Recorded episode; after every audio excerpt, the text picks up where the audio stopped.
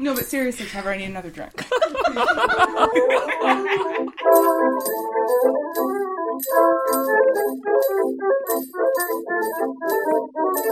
Hello and welcome to Witch Please, a fortnightly podcast about the Harry Potter world. I'm Marcelle Cosman, I'm Hannah McGregor. I'm Neale Barnholden. And I'm Trevor Chow Fraser. and this is a hippogriff baby. Okay, well, we'll hear from him later. That's right, witches. We've got the whole Witch Please family home for the holidays, and today we're going to bring you something special a detailed book by book analysis of how Hogwarts celebrates the holidays, accompanied by some liberal consumption of non dairy eggnog like beverage and a few jingle bell sound effects.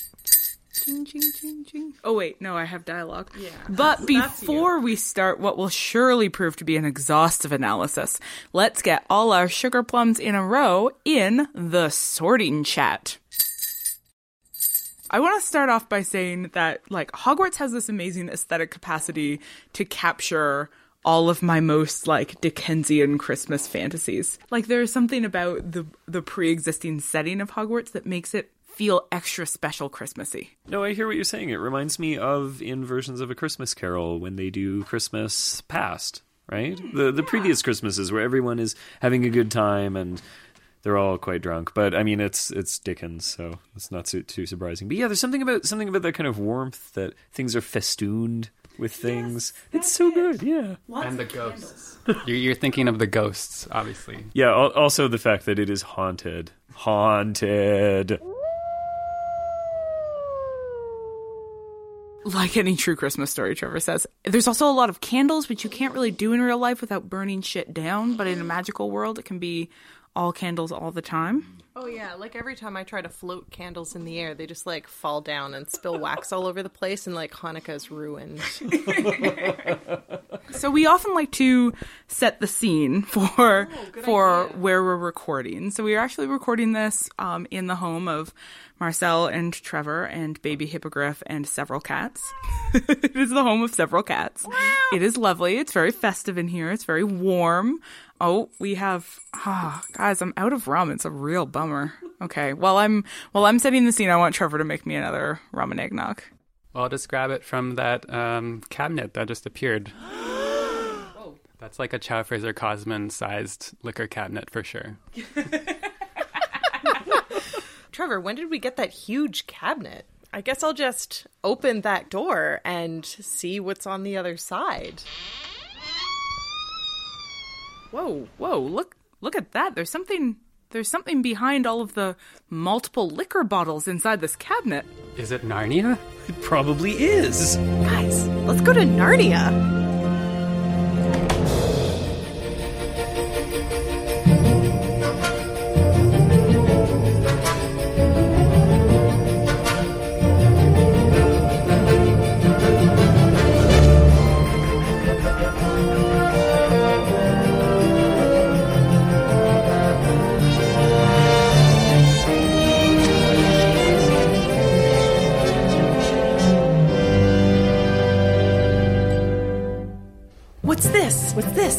Elvish everywhere. What's this? A dragon in its lair. What's this? I can't believe my eyes. I must be dreaming. Me, oh my, this isn't fair. What's this? What's this? What's this? There's something very wrong. What's this? That goblin singing songs. What's this?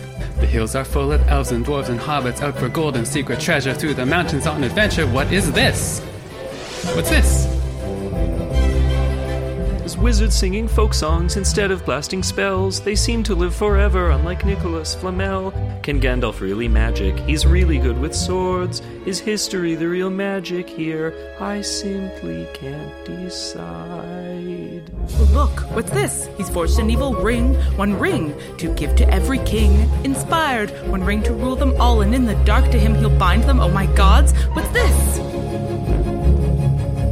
This? It's Sam. Gaze deep in Frodo's eyes. How queer. Get up that mountainside or die. If Sauron gets the ring of power, elves and humans all will cower and war will come to everyone. Now correct me if I'm wrong. This looks like fun. This looks like fun.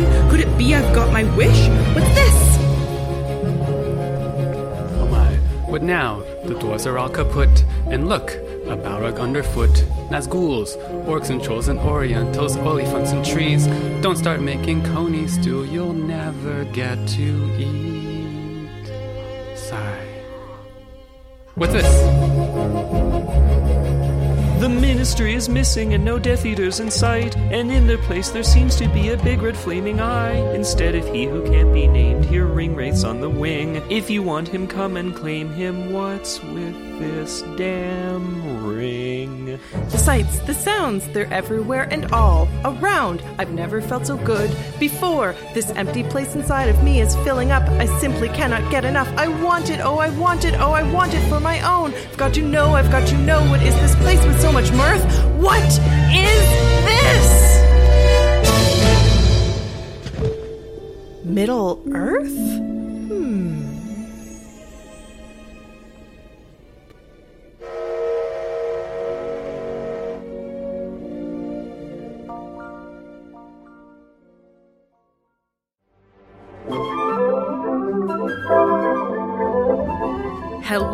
And welcome to Tolkien Female Characters, our semi monthly podcast about the representation of women in the works of Tolkien. I'm Hannah McGregor. I'm Marcelle Cosman. I'm Neale Barnholden, your Tolkien male co host. And I'm Trevor Chow Fraser, your erstwhile armorer.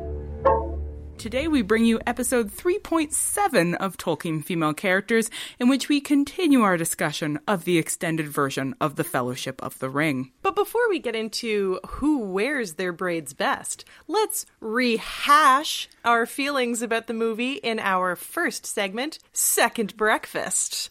So, yeah. Marcelle, you should start us in here. Should I? This movie is so close to your heart. This movie is so close to my heart. If I had to live on a desert island with, for some inexplicable reason, a Blu-ray player and a and a flat screen television and only one Blu-ray film, it would be the extended edition of The Fellowship of the Ring because I am so into. Trevor, try harder.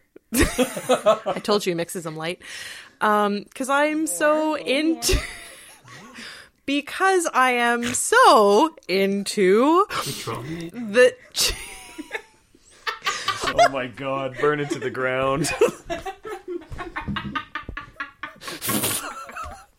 I know that we're talking about the Fellowship of the Ring, but really, the key culinary moment in the whole series comes do in it. the next one. Don't do it. And I know it. I can't stand it. I can't stand it. Oh my god, I can't believe you brought it up. I'm still so upset that after what is probably months of traveling and eating nothing but fucking lembas bread, Gollum gets some goddamn rabbits, and Sam is gonna make a brace of coney stew, and he makes this delicious looking coney stew. And then they never get to eat it because, like, goddamn Faramir shows up and is like, I need to prove something to my father. So you guys are coming with me. So we were just rewatching uh, Fellowship of the Ring this morning, and thinking through like I have I have this place in my heart for Ian McKellen's OPS. That's that's uh that's baby weighing in. I have this place in my heart for Sir Ian McKellen's portrayal of Gandalf that is not it is not matched by my fondness like I like Sir Ian McKellen fine, but I don't love him. And I like Gandalf in the books fine. I don't love him, but I love Gandalf in these movies. Mm-hmm. I want him to be my brother, teacher, dad, mm-hmm. friend. I've just everything. I just also I want to be him. Like I would really like to be him when I grow up. If I could manage that somehow. And we were talking about how part of it part of it is the kind of wizard that he is. Mm-hmm. That there is something like he's sort of a scholar wizard, right? We have that great scene of him doing research. Yeah, I, I really appreciate the fact that uh, Gandalf hits the books when he starts to suspect that something is going on with the ring. There's that whole scene of him reading the primary documents that tell the history of the ring. And I just think that's great. He really does the research. It's very exciting and interesting. Yeah, you might say that he's not just a conjurer of some cheap conjecture. that was actually, that was Neale's joke earlier. I just to- I totally just stole Neale's joke. Like, it's, it's all fair game in the writing room, people. You're just a thieving hobbit, Marcelle Cosman. I ain't been thieving no lines, sir. Terrible. It's not even funny. It's not even. It's not, never mind. It's not even. I don't know what I'm doing. I need another drink. If we're talking about our feelings of who we'd like to grow up to be in Lord of the Rings, then like 100% it's it's Strider. You know, for me, it's not it's not even Aragorn. It's it's the guy who's like lost in the wilderness, completely in control of the wild, and uh, you know he can see in the dark. That long, luscious, greasy hair. Yeah, one of the really unfortunate things about this film adaptation is that we really only spend like 30 seconds with Strider and then he turns into like descended King Aragorn, which is like not nearly as interesting or sexy to be honest. Yeah, uh, one thing that I really like about the movies in particular is that they really give off the feel of a whole secondary world that's consistent in and of itself and that has this whole rich kind of worlds without reference to our world directly. It's all sort of allegorical. I mean, that's because it was shot on location Yeah, in the southern hemisphere, yeah, exactly. in Middle Earth. A bizarre other world that I have no experience of. I mean, it's really expensive airfare. yeah, yeah. Oh, absolutely, absolutely. I, I actually did really want to know why Marcelle loves this movie. I'm not joking when I say that the sweeping shots of the sweeping landscape shots I'm I'm really into. To be honest, I think of the trilogy The Two Towers is my favorite, so we'll talk about that when we get to the to the Two Towers film, but I prefer to put on the Fellowship of the Ring when I just want something in the background, like if I'm if I need to do other things like clean the house or like I don't know, like nurse a baby for 10 hours in a day. Something like that. Like I I like having the Fellowship because first of all it takes 10 hours and you get introduced to the majority of your major characters, which is really nice. You get to see Rivendell. You get to see Gimli and Legolas duke it out. They're not really buds yet, which is super. But I think the real reason is because I would love to live in the Shire. I think deep in my heart, like I'm a hobbit. If I was going to be a character from Lord of the Rings, I would obviously be a hobbit. Oh yeah, me too. I really felt like I felt like I came home to fantasy as a genre when I saw the representation of hobbits, and I was like, "What? There's room for short, fat people with curly hair in fantasy novels at last." And hairy feet. and hairy, hairy feet, my hairy, hairy feet, my strong fondness for eating just like really carb heavy meals. I'm very mm. into ale. ale. Smoking pipeweed. I love pipeweed. I just like to like on a Saturday night, all I want to do is just like sing some thumpy folk songs with my friends in a tavern. Like it's just perfect. It's really perfect. And we were so Neale read out loud to us um, as we were prepping today this uh, this letter that J.R.R. Tolkien wrote, where he is explaining the the metaphorical relationship of the Shire to the rest of the world.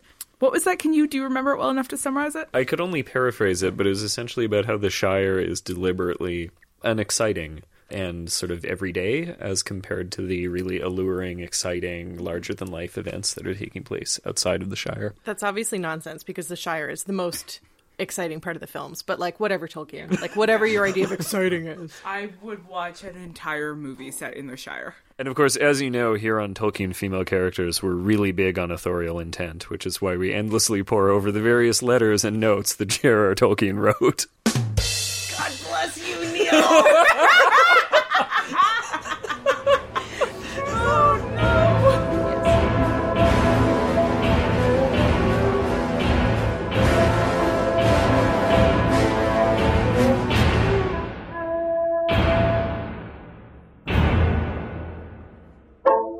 grab your dragon fireworks and put on your furry feet because it's time for Conjurers of Cheap Tricks, our discussion of the special effects and film techniques of the Lord of the Rings movies.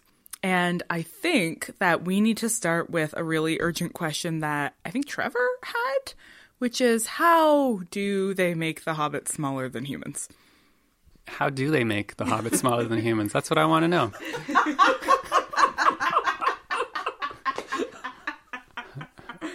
I think it's a combination of forced photography, uh, so the camera is at a really particular angle. So, It sounds like slave labor or something. Well, if, I mean, machines. I get forced perspective is what I'm thinking of. Sorry. I mean, they also didn't they build the sets to to be to the wrong scale, so the sets are actually built to make normal humans look smaller. So it's actually Ian McKellen is bit larger than a normal person, like he's up on a box or something. A multi-million dollar box? I don't know. You don't know? what if in the darkest timeline, Neale doesn't know anything about how films work? and only the baby knows.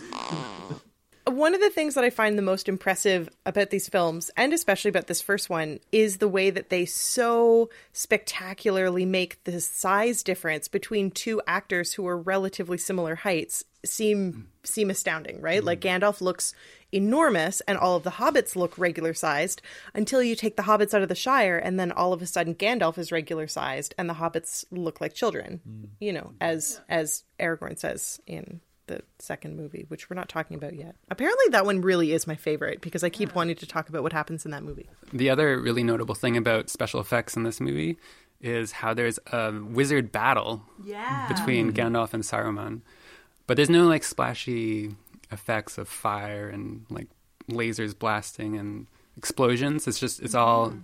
unseen, invisible force that they're like knocking back mm. and forth, yeah. which is really effective. And they like they'll get knocked down and there'll be a cut, but you don't you can't see where it came from. Mm. Yeah, exactly. They don't have wands. They have they, staffs. They have giant staffs. Yeah. That's like a man's wand, you know. As you know, listeners, I'm really into like thinking about camera angles and shot lengths, sort of famously into shot lengths.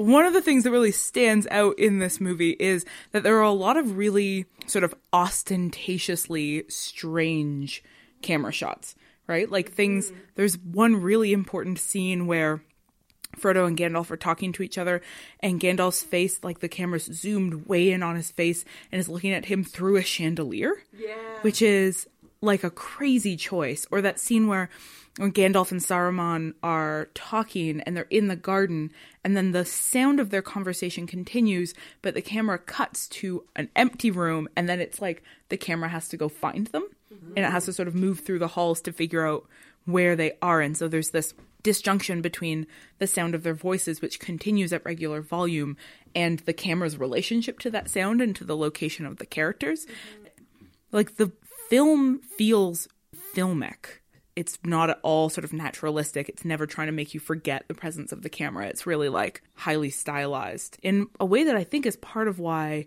for somebody like Marcelle, um, it endures as a pleasurable watching experience so many times. You know, it's a really good comparison. Is like one of those like Harry Potter movies, you know, oh, with like yeah. the really shitty CGI. Like those just like they just don't hold up. Like the fourth one, what was the fourth one? The Goblet of the Goblet of like dragons. The Goblet. The of Goblet dragons. of Dragons. Yeah.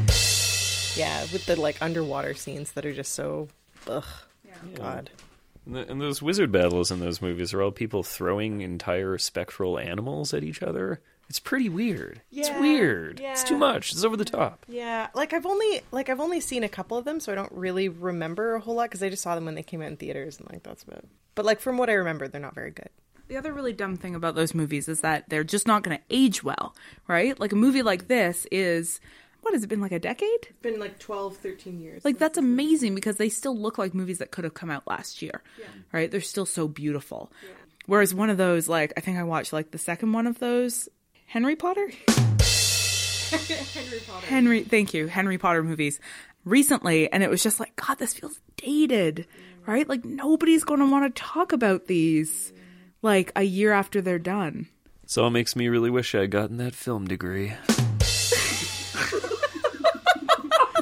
That's obviously where we're going to end well, that we segment. really let this one develop.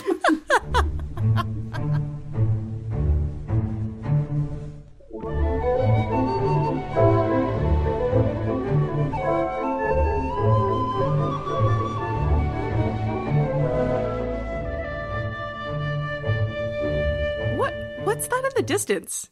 Is that a reindeer? Is it some sort of Hanukkah tree? I guess it's time to answer the question, What do your elf eyes see? Our segment on homoerotic tensions in Tolkien's oeuvre. So, obviously, this section being named after the clear homoerotic relationship between, I mean, just Legolas and every other character who's proximate to him at any time. Yes. You know that that's the the relationship that we spent a lot of time talking about. But I want to branch out a little bit and talk about a homoerotic relationship in the films that I don't think gets discussed much because it's it's buried pretty deeply. but it's uh, Sam and Frodo. You guys notice how deeply buried that particular homoeroticism is? I, I don't see it, Hannah. What are you talking about? Okay, so like we already know that elves in the series are a metaphor for women. And so I think we need to consider first Sam's excitement and delight over the idea of going to Rivendell to see the elves, right? Like Sam really wants to see elves because he's obviously never seen a woman before. So I think what we need to do is understand first that he is a character who's only ever experienced uh, men. And so his love is like a pure and profound love for men already. And elves, again, which are a metaphor for women, are just the sort of mystical other that he has yet to experience. Also, I like to point out, since we really like to bring in, you know, research to this podcast, uh, according to the end of Return of the King, Sam does come back and have an exceptional 13 children with uh, that hobbit lady. A character who's so important that she actually only appears in that last part of Return of the King where it's explained that they had many children. So, Yeah. you know, I'd just like to point out that pretty much pretty much totally refutes this whole thing.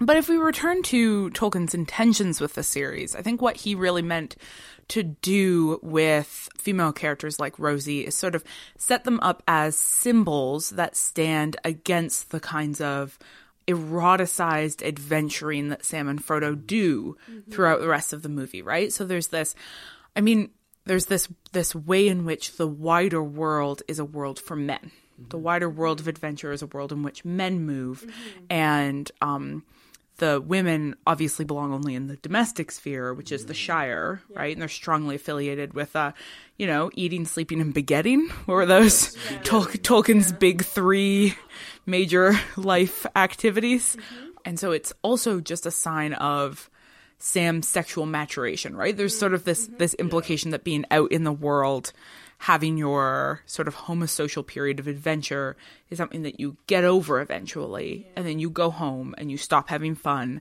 and you beget 13 children. This conversation actually really reminds me of, of one of the things that Peter Jackson's adaptations do that really trouble me. And what he does is he he seems to try to empower the female characters um, from Tolkien's books. So, like Arwen is the best example of this because Arwen shows up unaccompanied on a horse, uh, out looking for her lover. And when she finds them, Frodo is in need of help. So she then takes him back to Rivendell because she's. We're supposed to believe that she's the faster rider. Like she's supposed to ride faster than Aragorn. But so in the books, that's her father, which makes infinitely more sense, right? Like it makes so much more sense that he would be out riding around while she was at home waiting for this man who she loves to like come and visit her on occasion or like whatever. I don't know what their situation is. I don't really remember. But I mean, they're both elves. So they're both basically women. So I feel like your analysis is falling apart there. I hear what you're saying, Trevor, but like even like even within the metaphor, you need to have things that are realistic and you need to have things that are like fantastic. Okay? And I think we can all agree that like an unaccompanied lady like riding around on a horse is just it's like it's lewd.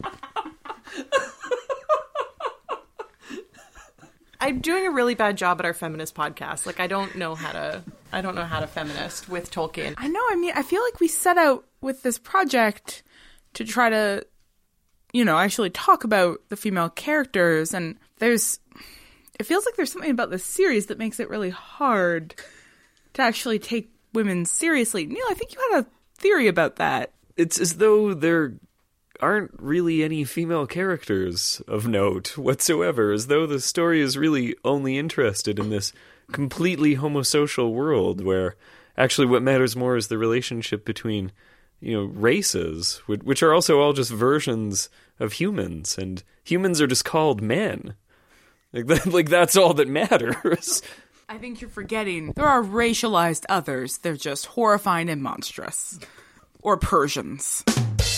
They don't call them Persians, but I'm pretty sure that's what they're supposed to be, right? But it's strange because it's not exactly an allegory, right? They are actually races in the story. I don't know what the deal is with fantasy using the word race as though it's a real thing, but I really wish that would stop. If only we could write a letter to J.R.R. Tolkien in the past saying this way in which you've essentialized race in your fantasy world as though it is like a fundamental and unbridgeable difference between people.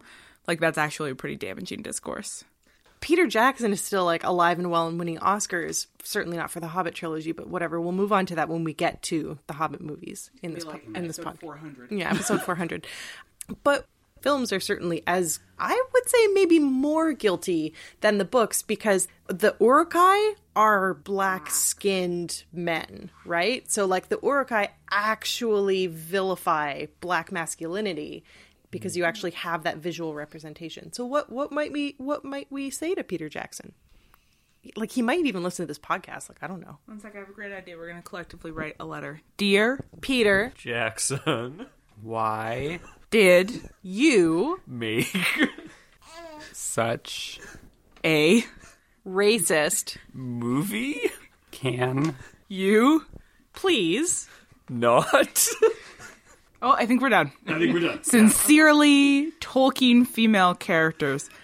This does make me think about how those mirror universes and things in fiction are often really excessively masculinized. Like even the, you know, Spock has a goatee, right?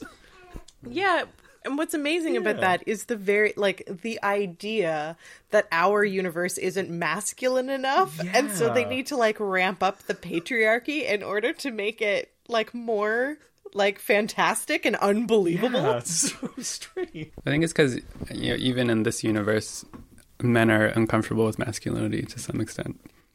So when they see a darker element, it's just even like worse. It's like more entrenched mm. than what they already have to That makes sense. deal with. That's a that's really interesting, Trevor. As as someone who like disavows all remnants of masculinity, it's not a thing that I would ever have observed. I just assume all masculinity is bad 100% of the time. My theory is that this series is basically agnostic about the existence of women. What do you mean? It doesn't matter if there are female characters at, or at all. I think actually weirdly the reading of it as being sort of homoerotic misogynist, I feel like is actually probably the most generous reading of the gender politics of it that you can do. And I understand it seems apparent that Peter Jackson is aware enough of that to create roles for female characters and female actresses. I, I mean, I don't really think it works 100%. I think basically if these movies were more connected to our real world, that would come across as incredibly disturbing and strange. I think it's the allegorical mode that lets it get away with it. Geez, Neale, I don't know. Like that's really interesting. Are you suggesting that like women might be able to play like a stronger role in these kinds of stories? I think what Neale might actually be suggesting is that the very structure of these kinds of stories are not welcome to women characters. That to some degree, trying to find a feminist reading of a series like this is just not productive because this whole narrative was created to structurally exclude women. God, I'd never I'd never really thought about it that way before. So like maybe there's something in the actual like form that is antagonistic to me like as a as a reader. Maybe I deserve more. Maybe maybe I deserve like representation. And not just a Tolkien representation, am I right, ladies? Am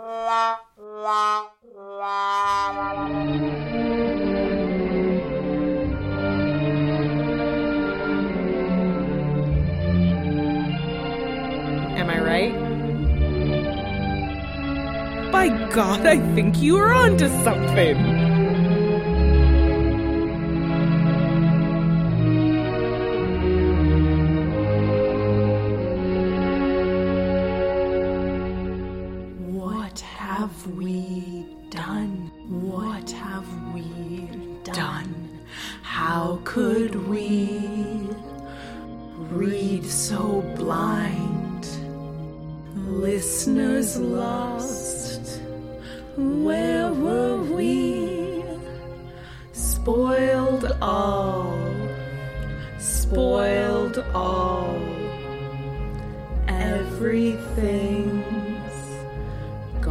all token have we done?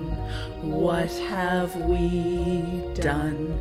Cancel the podcast right now. In a million years, they'll find it. 12 episodes and a Twitter feed that reads Here Lies poor.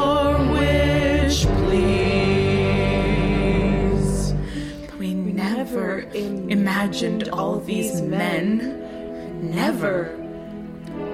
And nobody here can see the problem. How could they? That all we ever wanted were some strong female characters. Why does patriarchy ruin everything? Well, what the heck? We did our witch please best, and probably no one else will even listen. That's true. And for a moment, why we had a film degree guy who explained some interesting details to us. He did. And for the first time since we can't remember when, we felt just like our old witchy selves again. And we are the Witch Please hosts. That's right. We are the Witch Please hosts. Ha ha ha! Can't wait until 2016, cause we've got some new ideas that will extend the podcast run. And by God, we're really gonna give it all our might. Uh oh. We hope there's still time to set things right. That was perfect. I want to listen to it. I, I want to think about it again. It was perfect. In honor of this very special, deeply surreal Witch Please holiday special, we're going to add one last segment, which I have titled Epic Wizard Rap Battle.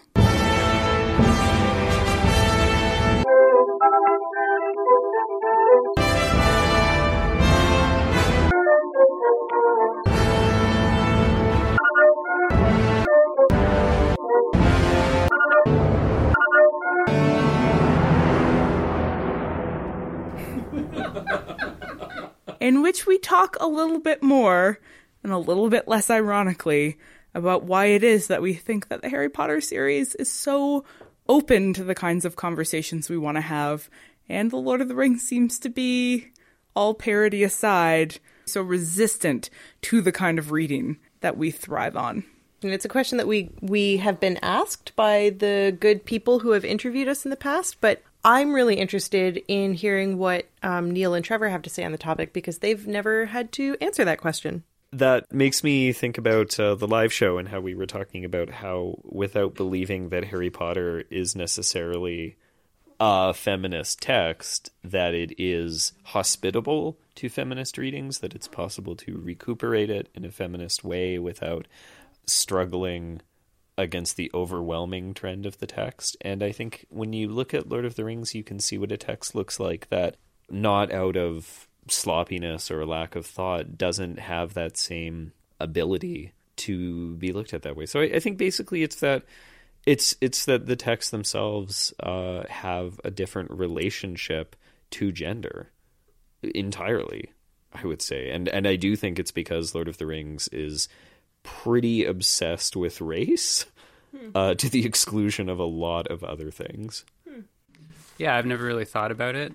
But I mean, I'll just put it out there that uh, Lord of the Rings was written by a man at the beginning of the 20th century, and Harry Potter was written by a woman after, you know, second wave feminism. Always trying to distort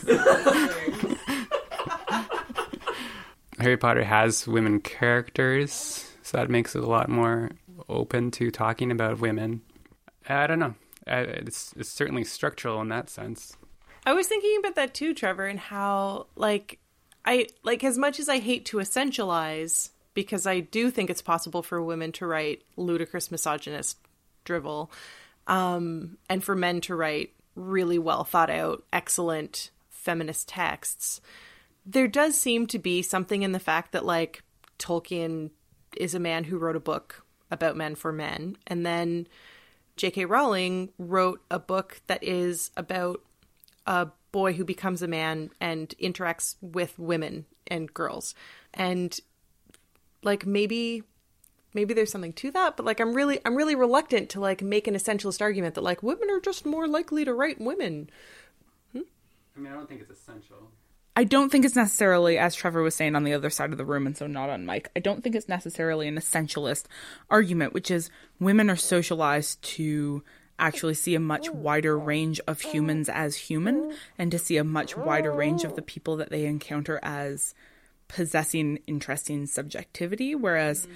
it's still possible for a male author today to say that he can't write women characters because he just doesn't understand women right? Which is just shocking bullshit because that's 50% of the human population and fuck you. You know, especially when, as Neale was saying earlier, especially when it's in fantasy, where it's like you can write space travel but not women. Cool.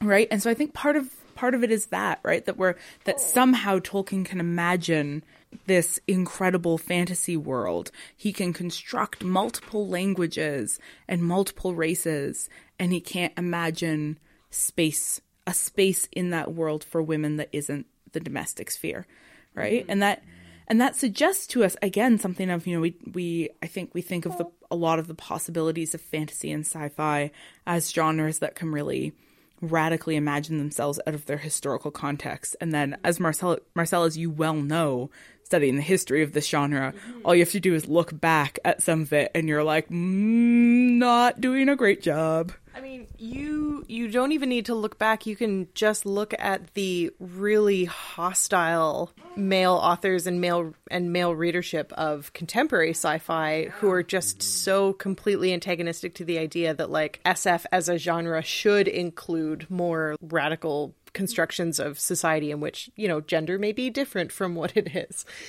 and I think like I have never been able to make it all the way through the Lord of the Rings series. Um, the book versions, obviously, the movies are a completely different thing because I don't need to listen to what they are saying; they can just be on in the background.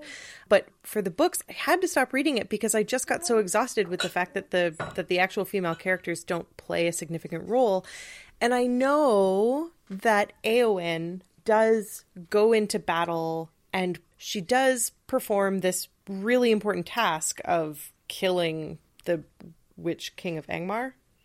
That's the that's the I mean I didn't oh god, this is so embarrassing. When men talk about things that they haven't read, they're just like, yeah, that's what happened. You're like and then you who have read it are like, oh, oh, I feel like I remember it differently, but like you must be right.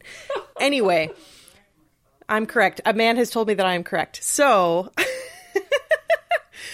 So the fact that there's like a single female character who plays that role demonstrates that it is possible to imagine it, but you can only imagine it in this realm like as an exception, you know? So Eowyn becomes the exception that proves the rule. She is the exception who goes out there into battle, survives, but only then to go back into the domestic. Mm. She is unique and special as opposed to women are capable of fighting in battles. Yeah. Mm-hmm. yeah. Well, that felt good. Yeah, it did feel good. Well, thank God we're back. And you know what? Just in time to say happy holidays to all of our favorite witches. Are you ready? Could do Making Christmas. Mother Fungus, Jordan, Ruth, Q Rainbow, Warrior, and Fun. Or, or it could be Mother Fungus, Jordan, Ruth, Q Rainbow, Warrior, and Fine. Last Nora, seen and heard yake, another great etc. You're doing this now. Andrew Brett's just confuses people. Paula Gabriella's Pewter Wolf 13 caveats quorum. Aaron, Emily, Ann, Vivinya, Mar, Shameless Edmonton, Aurors. Destiny, Nicole, Zed Turuff, Rachel Big Eyes, Matt Domville, Ifya S, Indigo, Han Holly, Done Design, Jesse says, Spark Lily, Smaracuya fibrous Ruth. Udbook Flow dot Dear Alina. Mick Jack Joe 1985. MW Boyce Alicia Ardelian. Mystic Warrior, Sophie Bimlio, Coral Miss Chelsea Chen, Guts Magazine, Zach, Alex Young, Physics Katie, Fritz Lashaw, Janie Canuck, Katarina Hoven, The Mirage Child, Dasselge, Savannah Goyette, Lisa or Melissa, K Melosh to you, Terps Delight. Mal Dalglish, Nemo's Winter, short to the point, proletarian. Arts Katie has in bank broken tape deck. SM Arbuthnot, it's just roar. Emily Hoven, Liba Jen, and Karina Soros. You guys want to sing a, a chorus with me? Sure. Silver bells, silver bells. It's holiday time in the city. Ring a ling, hear them ring. Will be holiday time. Beautiful. I'm so I've internalized Christmas so deeply into my into my soul. Thank you all so much for joining us for our Witch Please holiday special. If you'd like to hear the rest of our episodes, you can find them at ohwitchplease.ca or subscribe on your podcatcher of choice. And please join us on Twitter at ohwitchplease. We love to hear from you. Also, as you may have noticed, there are some phenomenal songs in this episode uh, that were adapted from very real songs written and composed by Danny Elfman uh, from The Nightmare Before Christmas. If you would like to see our spectacular lyrical adaptations, uh, we have posted the lyrics up on our blog, ohwitchplease.ca, um, so you can uh, listen and sing along. We'll be back in the new year with another episode of some variety. Who even knows what we do here now? But until then, later, witches!